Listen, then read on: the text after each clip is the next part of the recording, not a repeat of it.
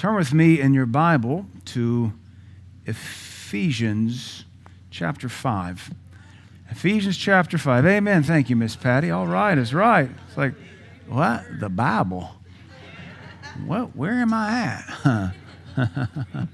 well, here in this church, we don't put it on the dumb, Dumbotron for you. We want you to know where it is in your Bible. Ephesians chapter 5. That way your fingers have to do the walking through the white pages.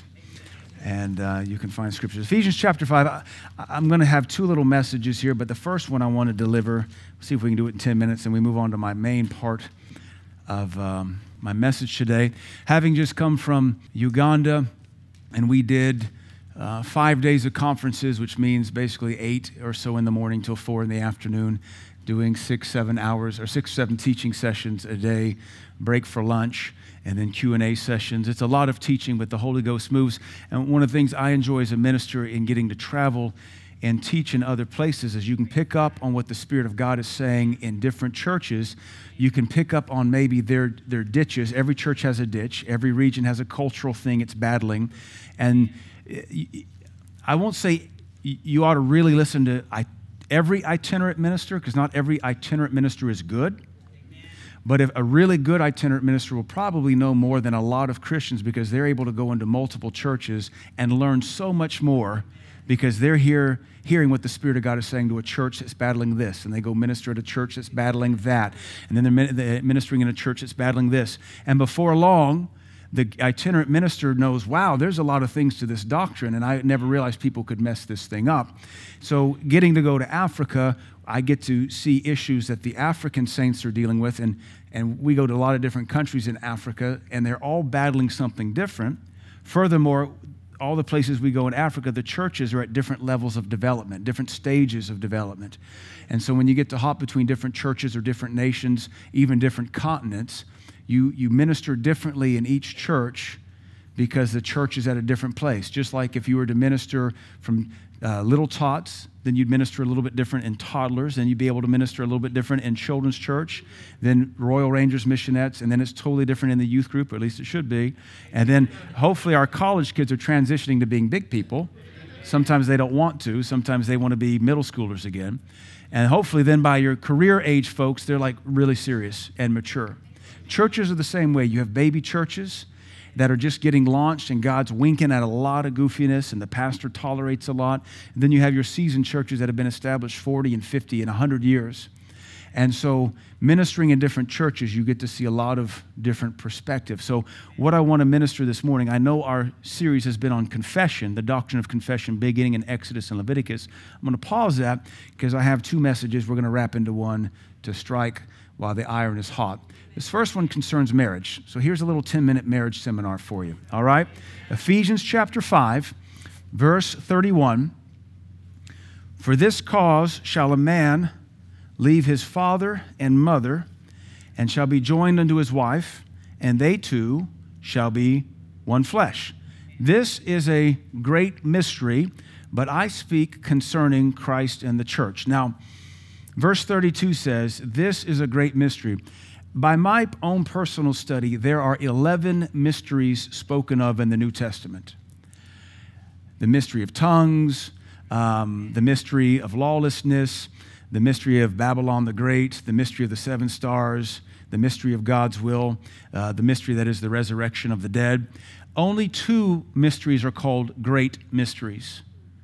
One is Christ Jesus coming in sinful flesh excuse me, not sinful flesh because he didn't have sinful flesh, but Christ Jesus coming in the flesh. The Jews believed in a Messiah. They had no idea it would be God. That was the mystery.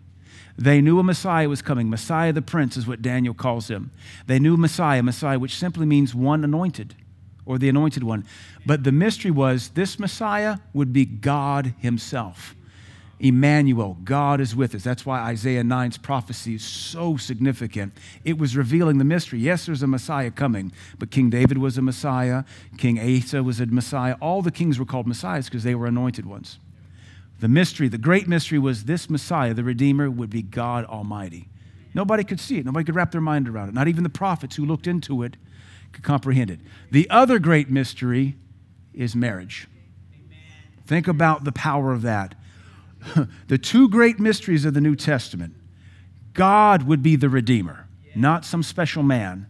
God would be the Redeemer. The other great mystery is a husband and wife. Think about the power of that. Because what I want to briefly do is encourage us in our marriage because our nation mocks marriage.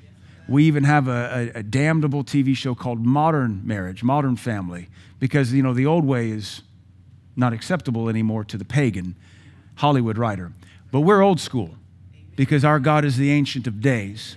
It's still one man, born a man, lived a man, stayed as a man, married a woman, born a woman, stayed a woman, married as a woman, in holy matrimony, in the house of God, raising their family. That is the mystery. But why is it such a great mystery? Because it reflects Christ and his relationship with the church. All right? So, if that is the case, Christ and the church reflected in the husband and the wife. And, and let me pause and say, my doctrine is not that the bride is the church, because the bride, according to the Revelation, is all saints, past, present, and future. That's the city coming down from Jerusalem, the heavenly city. It's, it's the whole bride. But in this case, Christ and the church, we know in Ephesians 5, wives, submit to your husbands, even as the church does to Christ in honor. And then husbands, love your wives as Christ does the church. We see this parallel. Well, so then we have this concept of a rapture that's coming, right? We're familiar with that doctrine. So Christ is excited to come be with his church. He's going to present to himself a church not having spot, wrinkle, blemish, or any such thing. He's going to wash it with the water of the word. Hebrews 9:28, you can write it down, we won't turn there. It says that the Lord Jesus will return and appear a second time to those who await his return. Those who await his return. So we have something really cool here. We see Jesus eagerly excited to see his bride. And we see the bride, in this case the church, eagerly awaiting the return of her Lord. But this is the great mystery of husband and wife. So now here's where I'm going to flip this and then convict us. When you and your spouse are apart because men are called to go off to work. Um, we're not against wives having jobs, of course. We're not against women having careers. But typically speaking, the woman has been the governess, the homemaker, and she is the graces for it. Men don't. We understand that. And the men often go, they go off to work. And there is daily in the normal life a separation between the husband and the wife, just like there's a separation between the Lord and the church. And at the end of every day, there is a, a, a, glimmer of the rapture when the husband comes home to be with his wife. So the question is husbands, here's the challenge do you eagerly await your return home? And wives, do you eagerly anticipate your husband's return? Because this is a great mystery. This is how we reflect the nature of the church. Because it's not the case in most marriages. Husbands fall in love with their careers and have an affair with their boss, not sexually, but have an affair because they feel more accepted and more welcomed and more wanted by their boss, more appreciated by their boss than they do their own wife. Or the wife, on the other hand, she may be at home, but she doesn't want her husband to come home because he's a jerk. He's not loved on her throughout the week. He hasn't. He, he left with ruthless words the contrary to how Jesus Christ left us. He did not leave us in the morning with ruthless words. He didn't text us throughout the day with ruthless words. No, He loved us throughout the day. And so, as the church, we're like, come on, Lord.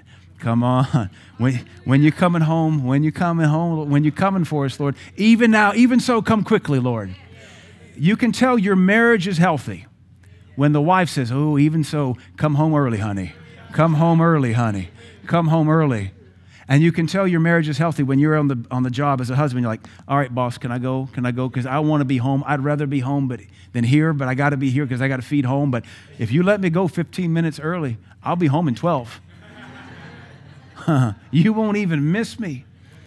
You see this daily separation when the husband goes off to work, and maybe mama does too, but they're in anticipation, they're eager anticipation of being back together. That's how you know your marriage reflects Christ in the church.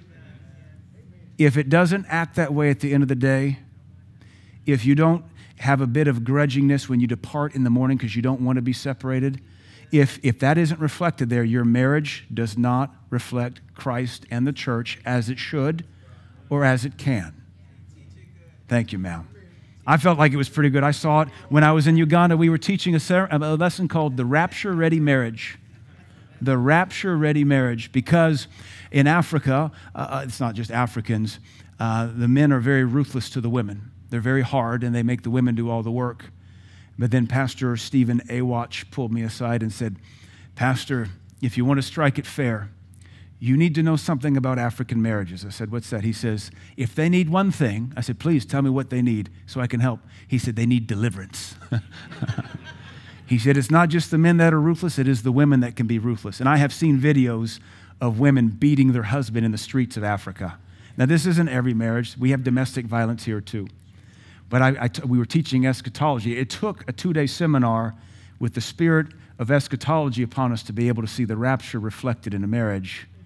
But what we wanted to do was to encourage the husbands to love their wives and the wives to love their husbands, because without holiness, no man shall see the Lord. Wouldn't it be a shame, and I'm not saying this is doctrine, but it feels pretty good in the moment, that you mistreat your spouse, you might not answer the call of God?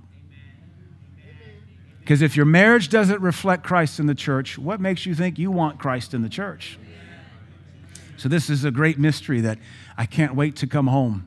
I can't, she can't wait for me to return. But many a wife, I've even counseled you in this church, your heart has been, I just wish he'd find another job and be gone longer. Amen. And many a man says, I just, uh, why do you work 60, 70, 90 hours a week? Because I'm more appreciated there than I am at home. That's not Christ in the church. That's carnality and sinful, but we can change that. And I, I am thankful that at this stage in my life, 50, we've been married 15 years, that when I go overseas now, and this has been the first trip since COVID, uh, and then a year prior to that, so first time in four years I've got to do missions, that the greatest price I pay is not money. Money is easy for me now. It's being apart from my family. And this, this current trip, my greatest fear is that I would unbearably miss my kids and my family. Mom and I have been apart many times in 15 years of ministry, and I've grown to grace for that, but I was afraid I would miss my kids. There was a grace to not miss them like I thought I would. But the anticipation, as soon as that car turns around and we start going from Kenya back closer to the airport, oh, you put a clout down. I'll be home in 100 hours. I'll be home in 80 hours. Oh, only 27 hours of airplanes left. Oh man, this is the closest I've been in two weeks to being home. And, and what I love about my wife, we miss you, honey. Can't wait for you to come home. We miss you, honey. And there's a blessing in having a wife at home who awaits your return but can hold down the fort like Jesus told the church occupy till I come. Do your job, hold down the fort till I come. So the blessing for me with my wife is that when I leave, I don't have to worry about what goes on at home. She, I don't have to worry she's going to wake up at 10 a.m., 12 a.m., 12 p.m. I know she's going to be up at 5:30, 6 o'clock because that's what she does when I'm home. And my wife keeps me qualified for ministry. My if I would be horrible for me to work hard and my wife be the the lameo. It'd be horrible if she worked hard and I was the lameo. But when we deal with marriage, it should reflect Christ in the church. And my wife keeps me qualified for ministry because if she spun out of orbit, I'd have to sit down. Amen. So, you single people, we don't hasten into this. We don't hasten into this. Pastor Brett was just sharing with us. He's our missionary to Uganda. He's been there. They, he and his wife and the kids have been there 10 years. Not Emma. She came back to go to college or something, so she quit. she is the whitest African you've ever. She's not just lily white, she's skim milk blue white. But Pastor Brett was just telling me he had a disciple, they pastored for two years or so at a church through COVID, and then they transitioned out of that. So there was a young man in their church who fell in love with a beautiful Ugandan. He was a Ugandan too, but she was Catholic, and he's Pentecostal. And Pastor Brett said, Ah, you know, I, I don't know if I would do this if I were you. You guys aren't equally yoked. You might both believe in Jesus. You might both believe in the atoning work. And we're not disparaging Catholics, but but Pastor Brett said he felt like this was more this young man telling him what he was going to do, not seeking help I don't even know if he wanted approval, just this is what I'm going to do. And Pastor Brett said, I don't know if I'd do it. I don't know if I'd do it. Well, they got married anyway. And Pastor Brett, just this past week when I was with him, got a text message from that young man and said, Pastor Brett, you were right. I should have, they've been married two years. I should have listened to you. This is not working. We are not equally yoked. My word's not his, but that was the heart of it. And what can you do? You're bound now. So when it comes to marriage, you got to make sure you're equal, not just in doctrine, equal in vision, equal in discipline. Even in our church, I counsel folks who've been married a long time who say, Pastor, if I had this teaching 30 years ago, my last name might be different. So, what does that say for the last 30 years? I wish you young people would listen more closely to me and, and get this little demon out of your ear that I want to control your life, because I don't. I'm honestly just trying to prevent a mess for me to clean up later. Because when you don't listen, you come back and you don't listen the third time five years later. So when I try to help you, it's not to control your life because evidently I can't, don't want to. But I'm trying to help you not have hell on earth in five years. But when your heart gets set like concrete, it's hard as a rock, super, uh, super stupid, and you blame me when your life goes nowhere, and pastor's just trying to control us. I don't know why would he say that? Because I see way more than you do. Because I help people. I when I counsel, I look at all the marriages around me, all the marriages before me, all the marriages I know that failed, and I see the common ingredients that you're marching towards in defeat. And the moron listens to the spirit of the world and says, He's just trying to control you. I don't want to. I don't want to control you. Because if I could have controlled you, I'd have done it a long time ago. So, amen. So that's my first little exhortation. Does your husbands, do you eagerly wait to go home? Because if you do, you're not working 60 hours a week. And if you are having to work 60 hours a week, it's begrudgingly because you'd rather be at home with mama. Sometimes we have to work that long, men, and you, you know you can work longer than 30 hours a week, right? Some of you need to know that. You don't have to just work minimum wage at 35 hours a week. You can actually do more. But men, do you are you like the Lord Jesus? Looking to the Father. Can I go? Can I go? Can I go? Now? Can I go? If I work a little bit more tomorrow, can I go home early the next day? Because I want to go home early. Do you look forward to being with your wife? And wives, do you wait at home with bated breath? Where's my husband getting home? Oh, that my house runs smoother when he's home. My children are better behaved. The house is full of my husband. Or are we just like roommates? He's home, I don't know it. She's here, I don't know it. Because if it doesn't reflect Christ in the church, repent, repent, repent. Amen. So, next exhortation, Exodus chapter 16. This is where I want to settle. We did a radio program. Pastor Brett has a radio program in Kampala that airs three times a week. I can't remember, it, it reaches hundreds of thousands of people, uh, maybe even a million. I don't, I don't really know. I remember when he told me the number of people it reached, I was shocked that it was that big of a listening audience. And so he has a couple partners in the States that just buy the airtime for him because they believe so much in it. So I got to, I was honored to be a part of one of the radio programs and he kind of interviewed me. So in being interviewed, and I know he's, he's leading the witness with his questions because he's trying to address cultural kingdom issues in Uganda, we picked up on this concept of destiny. And this is what I picked up on with the radio program because you can see in any poor country or even in poor community, the concept of destiny is important because you want a better life than you currently have. And so we hit upon this concept of uh, excess. There's Brett Scudder texting me. I knew he would because he's streaming. One million in our projected audience. Love you, Pastor Brett. One million in his projected audience. That's a pretty good viewing, listening audience for his telecast. Amen. So we hit upon this subject of destiny, and I realized as we, we were answering the questions and kind of teaching to the listening audience, I realized we have the same skewed view of destiny as well. So, what I want to call this message, if you're taking notes, is daily destiny. Daily destiny. Because we think destiny is something that, dun, dun, dun, dun, dun, hear ye, hear ye. You have now entered into your best life ever. Proceed and enjoy the benefits of destiny. And we love it when we get prophesied that and we fall down and the minister says, Get ready, get ready, get ready, get ready, get ready. For what? Now, I love it when the evangelist says that because he knows miracles are about to happen in that moment. But his get ready, get ready, get ready is for the healing line about to happen, not the next six months of your lazy life. Because if you don't do the word, you can get ready, get ready, get ready for more of nothing. It's good preaching. All right. Exodus 16. So, if we're talking about daily destiny, we need to talk about daily doing the Word of God. So, the bigger principle I want to present this morning, then we're going to back it up with typology and types and shadows, is that if, if I'm in the will of God today, this is my destiny. So, 25 years ago, actually, this is pretty fun. I was with Brett. Of course, we spent two weeks driving everywhere together, shared hotel rooms together.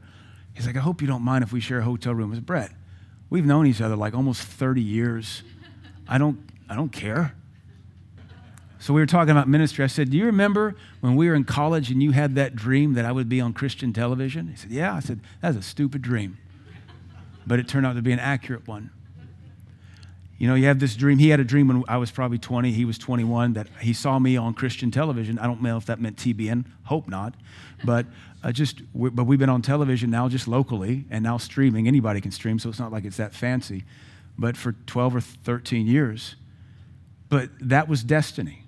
But we walked that thing out 13 years ago. If I'm in the will of God, then I have a daily destiny.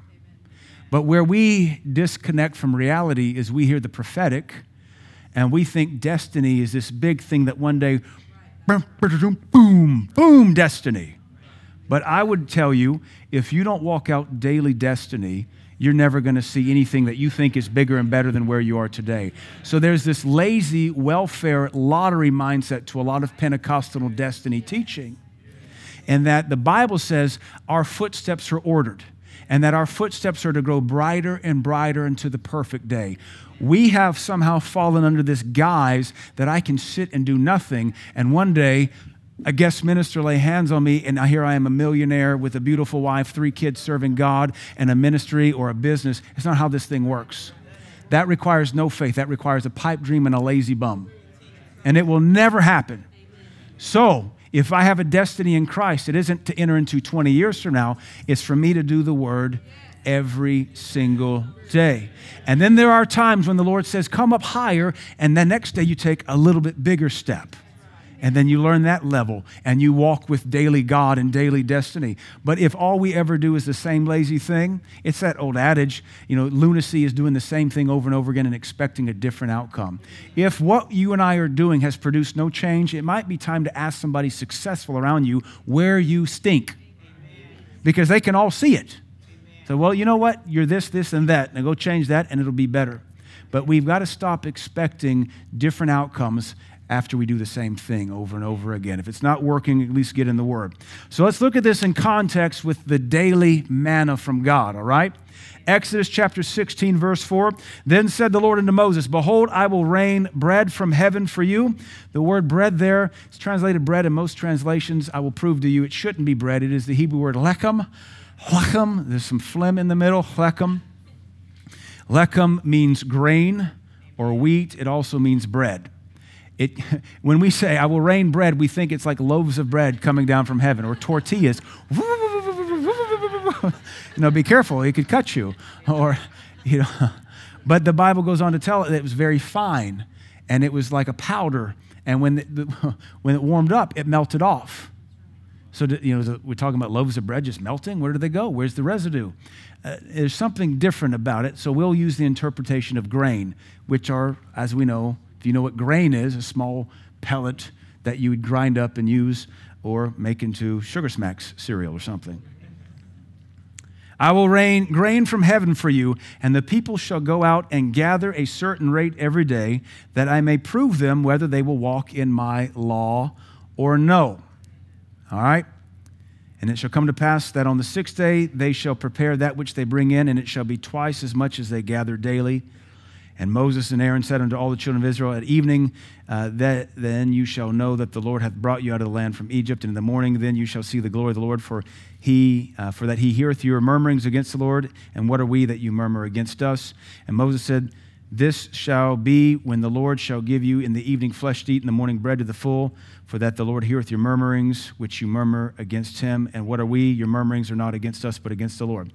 So I want to say this this daily bread, this is a date, what we call the daily bread test, or how about we call it the daily destiny test? The timeline here is such that this is two months, 15 days since they left Egypt. They have now been an independent people for two months, 15 days. 15 days from this verse, they will be at Mount Sinai. Two weeks. So they get to be proven with a simple commandment for two weeks. Now, we said this in the last couple services at some point. God gave Israel two years of the law. They camped out at Mount Sinai for two years before they were taken to the promised land. Two years and 360 laws. They were still 300 more laws to be given to them or thereabout uh, in Numbers and Deuteronomy. But the point we made was that God gave this people who had just come from slavery two years and 360 laws, and He expected that to be sufficient to build the faith to take the promised land. They had two years, 300 laws, and they failed. And then we made the point how many years have we had teaching? How many New Testament epistles? How many New Testament commandments? How many revivals? How many pastors, preachers, prophets, apostles? How many Bible schools? And yet he only gave them two years and 300 laws to pass the test. And they failed. And the book of Hebrews warns us that if they died like that, of how much sore punishment shall we be under? The standard is higher for us because we should be more mature. So here's this what we call the daily bread test, the daily destiny test. They get two weeks to learn it. They have no idea what's going to happen at Zion, Mount Sinai. They got two weeks to learn how to obey God. And this is where we miss it because we want big destinies, but we don't care about little destinies. We want the ShamWow destiny. We want the YouTube destiny. We want the fame and glory destiny, but we don't want daily destiny. We want something that promotes us into the limelight, but we don't want a daily climb. We want to be put on top of the mountain. We don't want to climb up the mountain. And you can't be on top of the mountain if you don't daily climb the mountain. And if you don't climb the mountain, ain't nobody's fault but your own. So if we look at this verse 4 here, we kind of see a ratio because this is how it works God sends manna. That's what they call it. Manna literally means, what is this? what this? That's what manna means. It's, a Hebrew word, uh, it's a sentence. What is this? Manna. And that's what it became known as. Every day they'd eat it. What's this? And honestly, I, we laugh about it, but I think it's very fitting. You look at your daily life. What is this? This is God proving you. What's this? This is God testing you.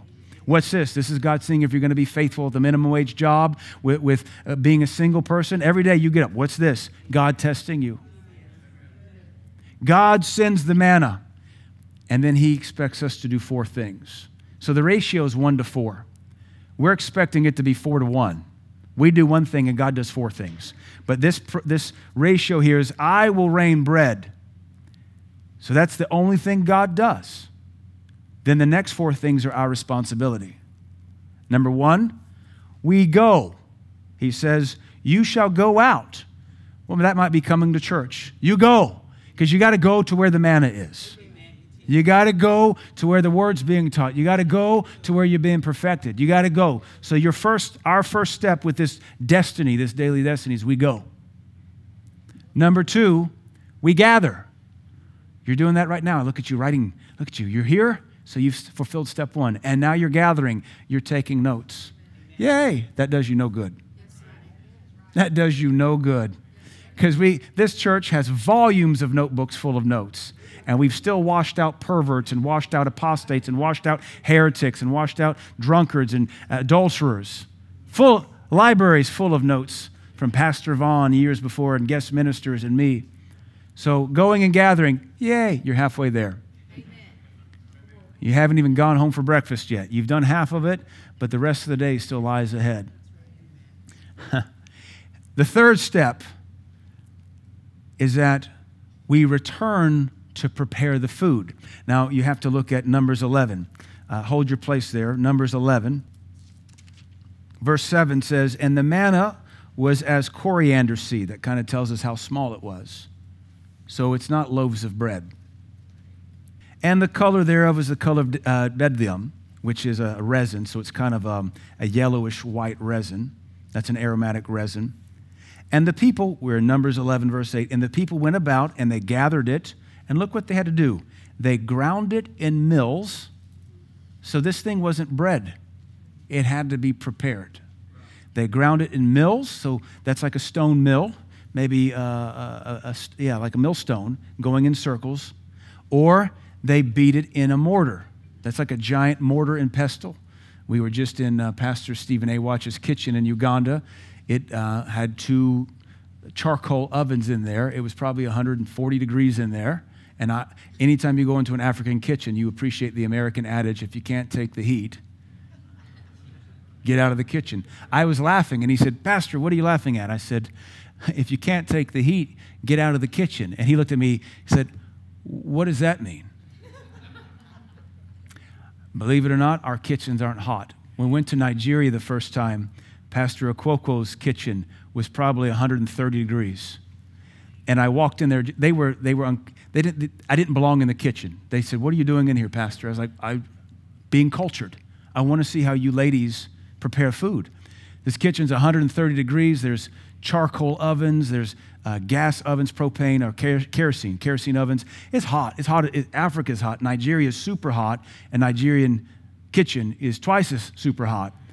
And so they were in there sweating and fixing uh, fufu for us and stew. And uh, they said, Why are you here? I said, I just wanted to see how you cook. They said, And how do you think? And I said, I think it's hot. And they said, So? I said, Our kitchens aren't hot. And the one lady turned to the other and says, Oh, do you hear this? They have kitchens that are not hot. They couldn't believe me. I said, Yeah, our kitchens, they don't get hot. How, how they not get hot?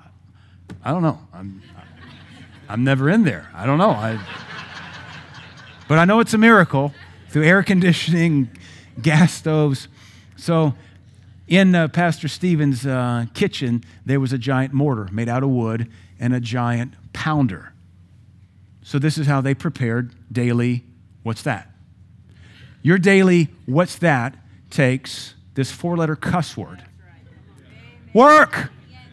And if you're not willing to work, be a welfare, socialized, shiftless believer and die a fifth class destiny. Because though the provision was supernatural, Israel had to obey it to see the miraculous. We don't want to do anything and have destiny. so, they ground it in mills or they beat it in a mortar. And then what they, why would they do that? What, do you, what does that do to a grain? it produces flour. So then what do you do with the flour? It says, and then they would bake it into cakes, baked it in pans and made cakes, and made uh, cakes of it and tasted, the taste of it was as fresh oil. And when the dew fell upon the camp in the night, the manna fell upon it. One other place says they would bake it or they would seethe it, which means they would boil it and make porridge. this are the two things they made with manna bread and porridge, cream of wheat. So your second step, your first, sorry, your first step was to go. Second step was to gather. Your third step was to go and prepare. I'm trying to give you the formula for daily destiny. Third step was to go and prepare it. Did you know the Bible says from the book of Genesis, if you don't work, neither do you?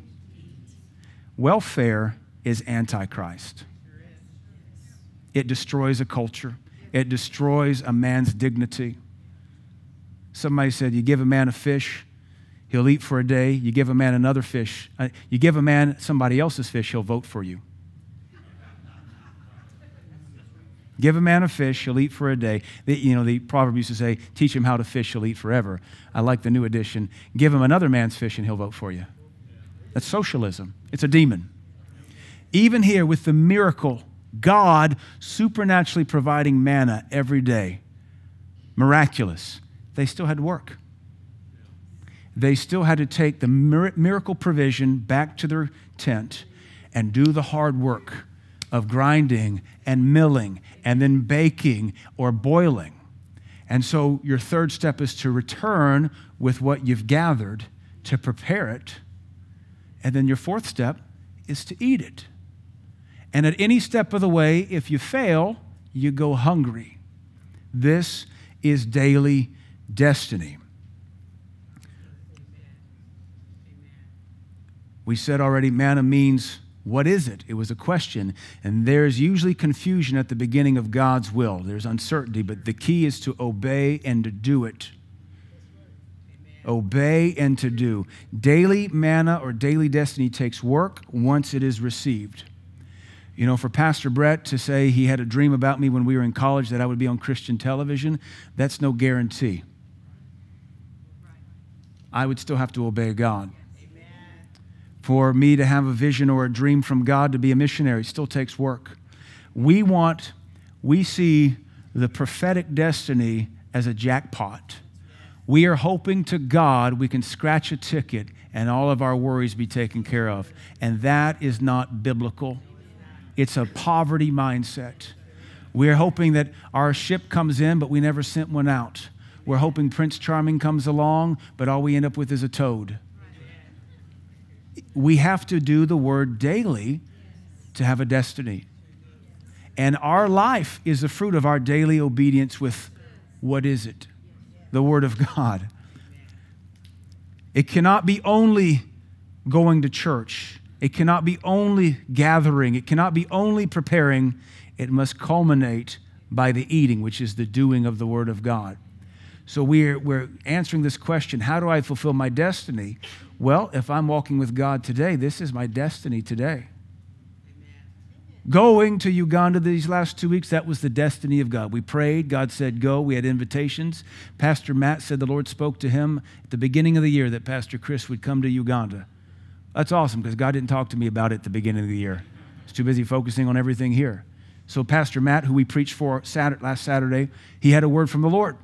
But that means everything, every step of the way was the destiny for God, which also means coming back home doing laundry, playing with my children, praying with them last night, praying with my wife last night. That's daily destiny too. We want to neglect the daily things and still have some giant, fantastic, dynamic destiny, but it's a pipe dream. It is welfare, socialistic Christianity. If you're not faithful to the daily doing of God's word, you will have nothing to show for your life when you meet God. Amen. Without daily doing, there will be no success in life. Daily doing grows the faith necessary to beat tomorrow's enemies. The daily doing, the daily manna, the daily destiny builds the faith today for tomorrow's enemies. If we're not doing the Word of God daily, we won't have the faith we need to accomplish tomorrow's battles. David is that way. Driving all over Uganda, uh, we were between Apac and uh, Soroti, and uh, everywhere we drove, you saw children herding their father's cattle. And it was such, it's cows, it's not sheep, but I totally could see biblical culture. David, a little boy, gathering his father's sheep. At one point, we were driving through the middle of nowhere in between two cities, and there was this probably 10 year old boy with this fierce look on his face because he's swatting at cows as they're crossing the road right in front of us, so we slow down. This, this young boy looked like he'd have killed you. So when we pulled up next to him, Pastor Brett honked the horn and we waved at him, and that boy's fierce countenance went to this big smile to wave at us. But he was so intent on taking care of his father's cows. And I saw, I was like, there's David. That's a young David right there.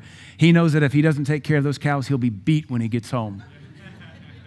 But further down the road, we were driving, and as the Lord is my witness, it was probably a three year old boy walking behind his big brother. The three year old boy had a stick. He was learning how to herd cattle, and he had a Fisher Price toy in the other hand. It, it touched my heart. I think, my, what does my boy do? He don't herd cattle. He's almost five. That boy's going nowhere in life. he already got there. I mean, what do you do? There's a four, three, four year old little boy running behind his big brother with a stick, swinging it at the back end of cows to move them across the road. But he, you know, Fisher Price toys, white, yellow handles, big red buttons. That's what he had in his left hand. Three years old, if we give him a moment, he'd play with this toy, probably stand up, swat at cows. Amen. David tends his father's sheep, and his daily battles prepare him for coming Goliath.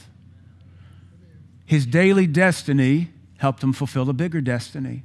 His bigger destiny of killing Goliath gave him confidence for military strategies. His military strategies gave him confidence for national leadership.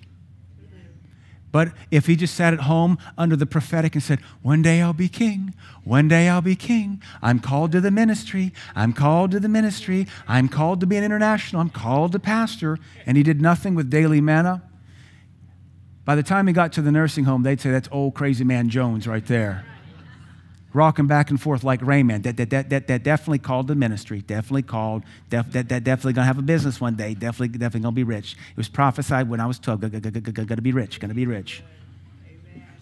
I don't mean to, to diminish those that suffer from that genuinely.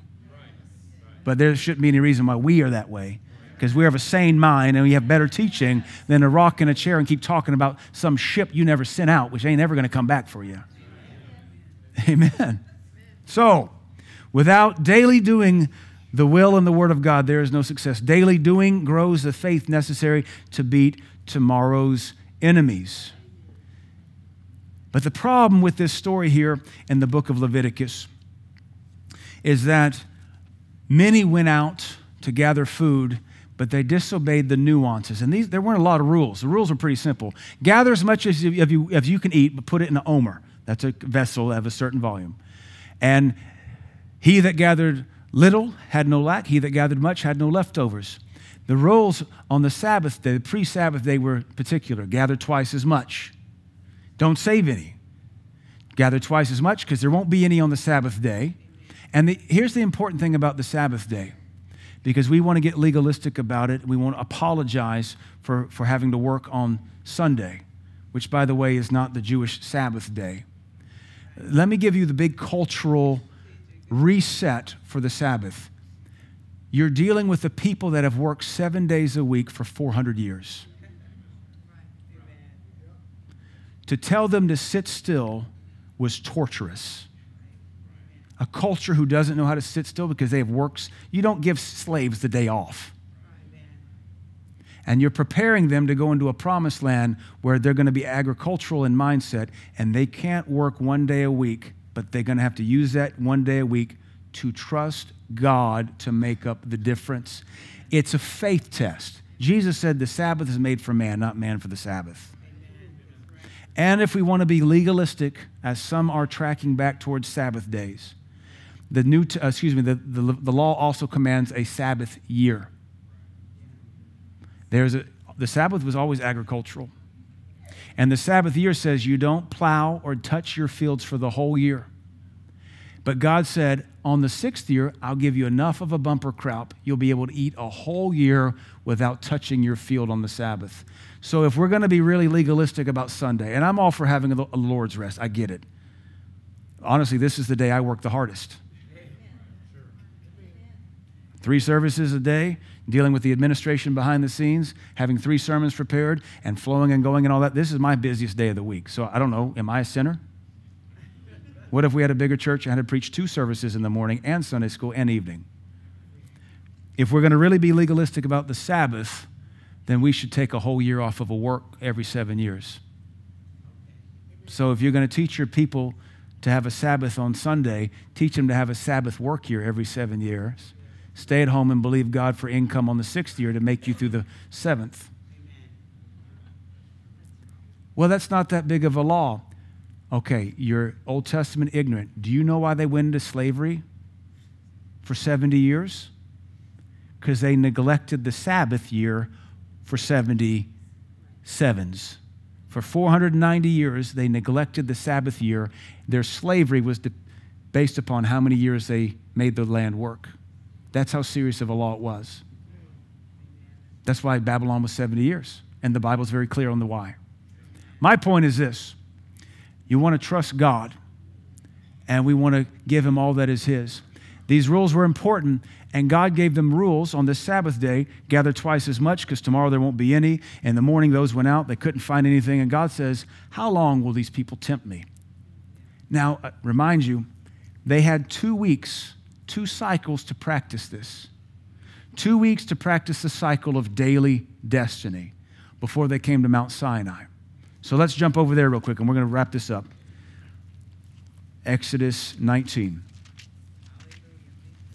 In the third month, Exodus 19:1, when the children of Israel were gone forth out of the land of Egypt, they, the same day came they into the wilderness of Sinai. That means the, the land around the base of Mount Sinai. For they were departed from Rephidim and were come to the desert of Sinai and had pitched in the wilderness, and there Israel camped before the mountain. And Moses went up to God, and the Lord called uh, unto him out of the mountain, saying, Thus shalt thou say to the house of Jacob and tell the children of Israel, You have seen what I did unto the Egyptians, and how I bare you on eagle's wings and brought you into myself. Now, therefore, if you will obey my voice indeed. Now, they were given a voice to obey two weeks prior, and we called it the daily manna test, the daily destiny. If you'll obey my voice indeed and keep my covenant, then shall you be a peculiar treasure unto me above all people, for all the earth is mine. And you shall be unto me a kingdom of priests and a holy nation. That's a New Testament promise that we fulfill because Israel doesn't get to here. These are the words which thou shalt speak unto the children of Israel. Moses came and called for the elders of the people and laid before the faces all the words which the Lord commanded him. And all the people answered together and said, All that the Lord hath spoken, we will do. It sounds like pastoring. Oh, Pastor, whatever you tell me to do, I will do it. I trust you, Pastor. What's the Lord telling you about me? What's, what, is God talking to you about me? Yes. What? I can't tell you. Why not? Because you won't listen. We pastors know way more about the people than the people could ever handle. Because if we were to ever slip everything we fully know, you'd either leave or you'd call us controlling or you think it was too spooky. But this is how we watch over your soul. We know when you're marching in the wrong direction, but we can't tell you. So we try to construct sermons for you, and you end up hearing them for somebody else. we should get into the practice of hearing the message for us and not for our neighbor or, man, I wish my backslidden wife was here. Oh, this is for my aunt in Idaho. If only she would stream. Well, it's not for her because I don't pastor her. the message is for those seated. Because if it wasn't for you, the Lord would change the message. All right. So they said, We'll obey. Oh, anything you say, we'll obey. Verse 9. And the Lord said unto Moses, Lo, I come unto thee in a thick cloud, that the people may hear when I speak with thee and believe thee forever. And Moses told the words of the people unto the Lord.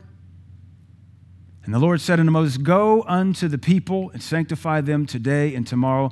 Let them wash their clothes and be ready against the third day. For the third day the Lord will come down in the sight of the people upon Mount Sinai, and thou shalt set bounds unto the people round about, saying, Take heed to yourselves that you know not go up into the mount or to touch the border of it. Whosoever touches the mount shall be surely put to death. There shall not be a hand touch it, but he shall surely be stoned or shot through.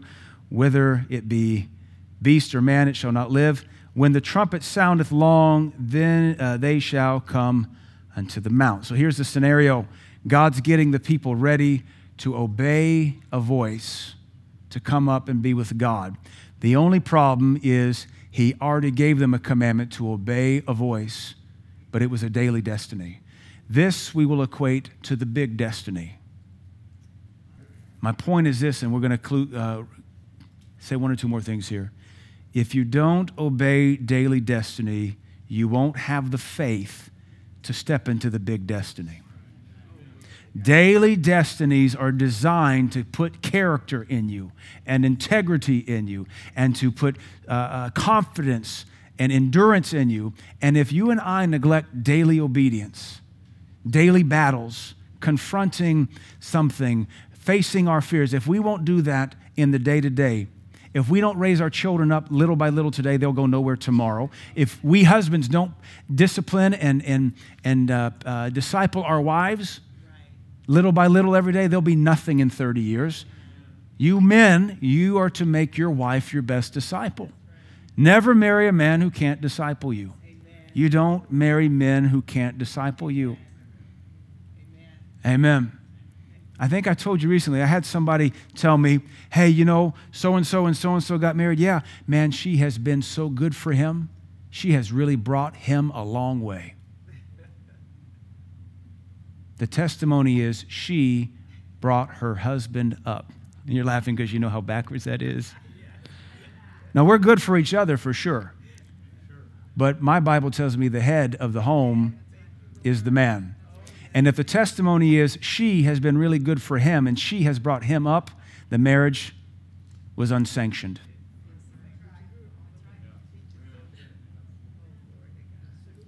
Does any woman here want to marry a man you got to nurse the rest of your life?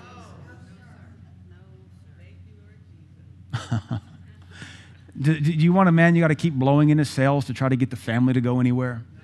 No. No. If we don't obey the daily destiny, if we're not faithful with the daily manna, we're not going to be prepared for the big thing God has for us. And so he says, Get them ready. Let them put on clean clothes. Let them prepare themselves because I'm going to sound a bigger voice and it's going to require two weeks of practice to obey. He gave them two weeks. How many years have we had?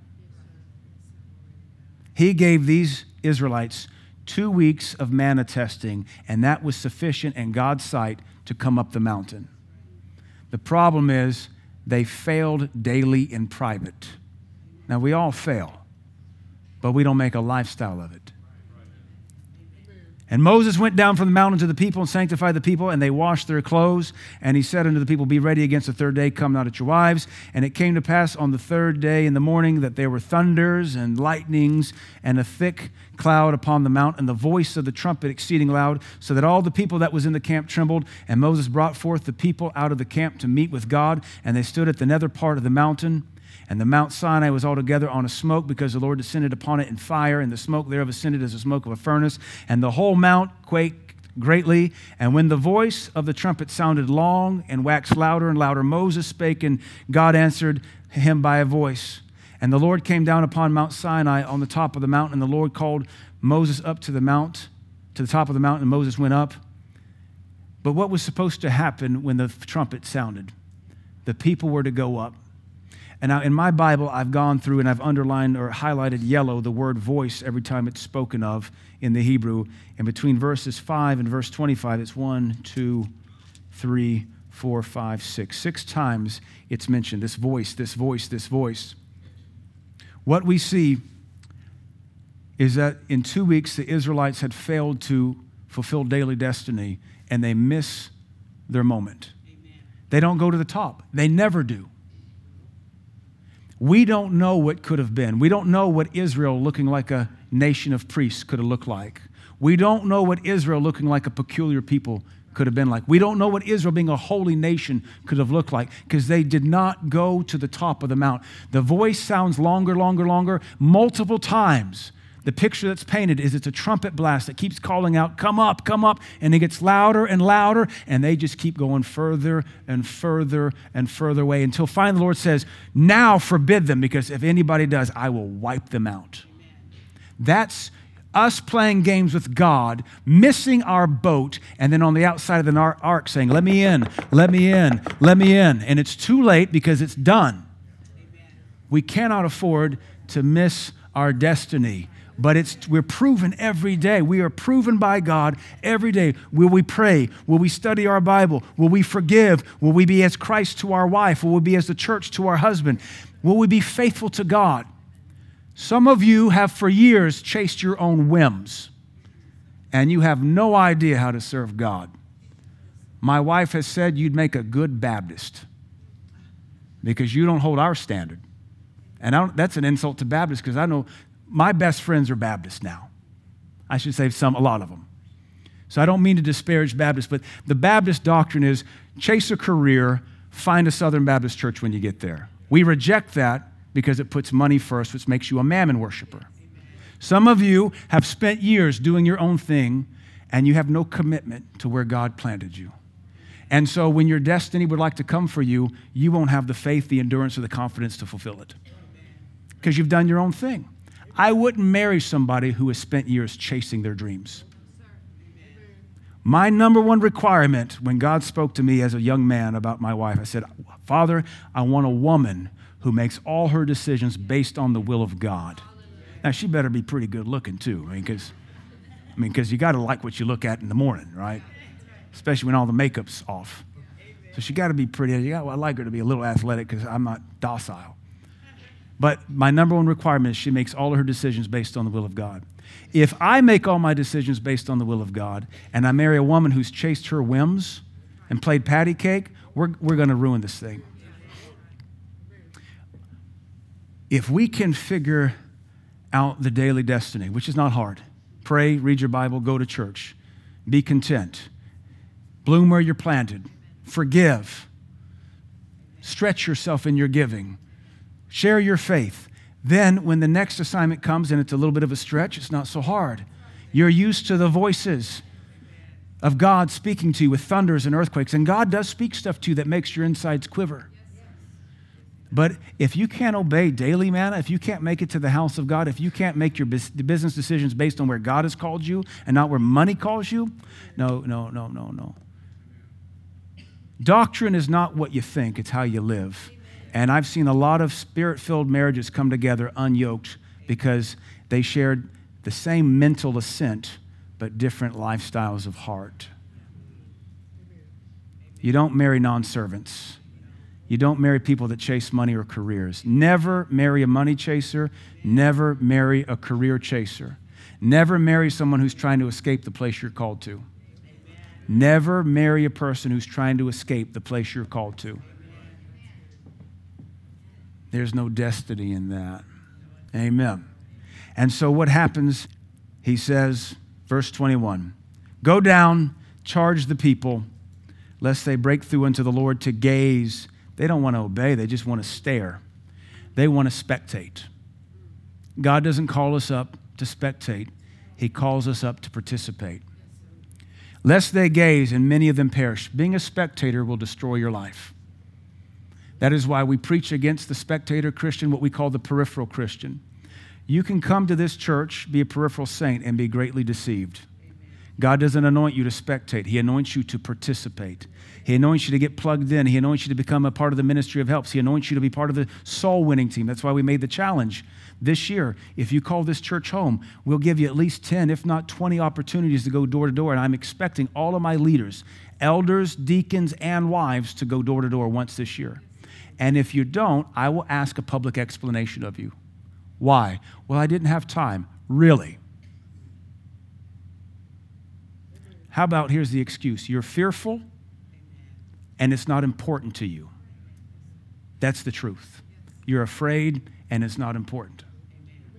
Amen.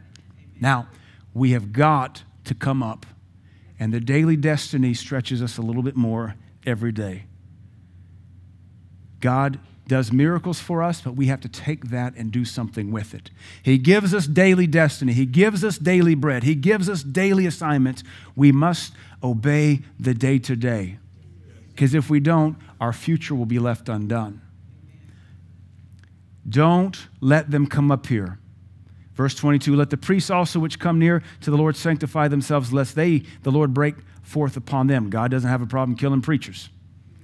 And Moses said unto the Lord, The people cannot come unto the Mount Sinai, for they thou chargest us, saying, Set boundaries upon it and sanctify it. And so what happens after this is the Lord gives the Ten Commandments. I almost wonder if they had gone up, would the law have been necessary?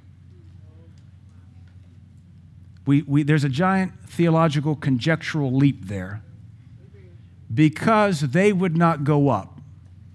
Chapter 20, verse 1 the law has to come down. Sort that out. There was no mention of any law coming. Come, be up, be in my presence, come to the top. I will make you a holy nation. I will make you royal priests. I will make you peculiar. The disobedience and daily manna resulted in the law coming down. You won't obey the heart of God, He'll give you the letter. So there's a lot to that. We don't have time because we're way over. We're not way over, but we got to still pray. All right. So you feel good? Real quick review. Does your marriage look like the rapture? Not get me out of here, Lord. I want the rapture to come, but I look at my wife and say, honey, I want more years together with you. I, we're just getting good at marriage. I mean, the longer you're married, the better your marriage should be. But is there an anticipation of husband and wife coming together? Because if not, one of you is not acting like your typology in the book of Ephesians. So fix it. And number two, our second point today was if you got nothing else, if you're not, and I, if we're not faithful to Jesus in the little things, there'll be no big things. And though He provides miraculous, we still have to do something with it. God has big expectations and big plans for us, but we have to be faithful with daily manna. I, I, like what Brother Hagin used to say divine healing's wonderful, but how about just divine health? Daily obedience, I will outperform anybody who needs giant miracles. I'm not looking for the ShamWow or the whiz bang. I'm going to daily, little by little, just keep growing brighter and brighter and brighter and brighter and brighter. I don't want to be a flash in the pan. I just want to grow brighter into the perfect day. God promotes as he sees faithful, and that's what we ought to be as faithful. Amen?